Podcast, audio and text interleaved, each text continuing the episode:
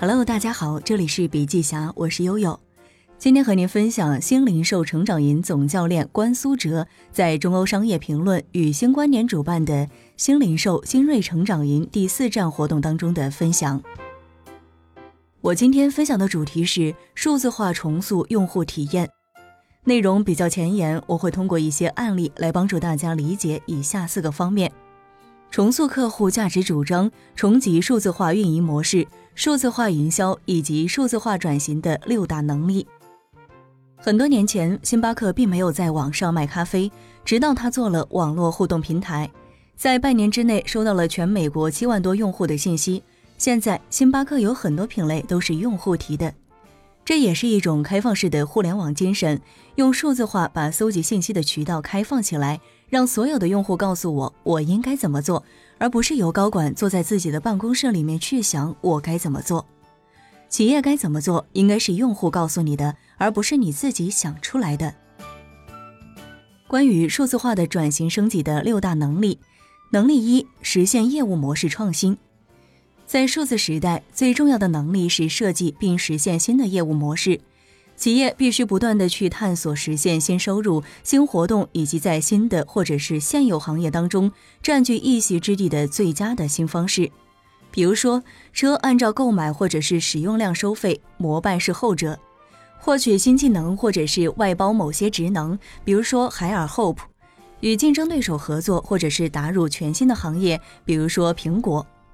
能力二：推动客户和社区协作。在国外，一个没有做过衬衫的公司，左手边让设计师设计最漂亮的衣服，右手边让客户们投票，然后用最少的批量生产投票最多的设计，这就是一种协作。左手和右手联合起来做了一个平台。设计人员都不是员工，是全美国的兼职设计师。只要有很多人买你设计的衣服，我就给你分成。这个叫做推动协作，属于互联网数字化的本质之一。平台给出好的办法，让设计师比过去更容易找到协作的方法。能力三：跨渠道整合，跨所有客户接触点的整合能力是管理数字化运作的关键。客户在各个接触点之间随时切换，电子邮件、社交网络、网站、线下店铺等等。比如，用户先在手机上对比价格，然后在传统的店铺内试穿，最后在电脑上完成交易。能力四。通过数据分析获得洞察力，以客户为中心的企业通过数据分析获得的洞察力，为所有职能部门提供了预测和决策能力。这样，所有渠道都围绕客户个性化需求而开展行脉。企业根据事实做出决策，而并非根据直觉或者是个人的经验在做决策。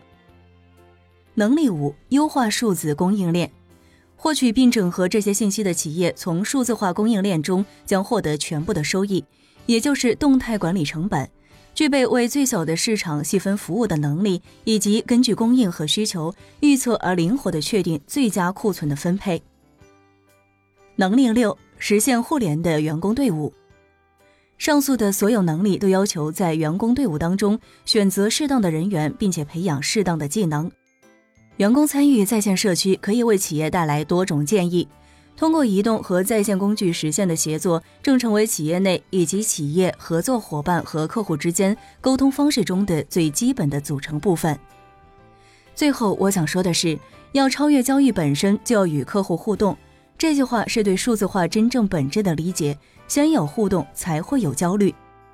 零售商应该利用技术实现更加广阔的系统功能。因为很多事情你一个人办不了，要与专家合作，借助专家的产品或者是他的渠道、他的技术。如果你没有技术基因，那么对你而言，更好的方法就是用最有效的方法去做事情。好了，以上就是本期节目的全部内容。如果您喜欢我们的文章，可以关注笔记侠的微信公众号。我是悠悠，下期见。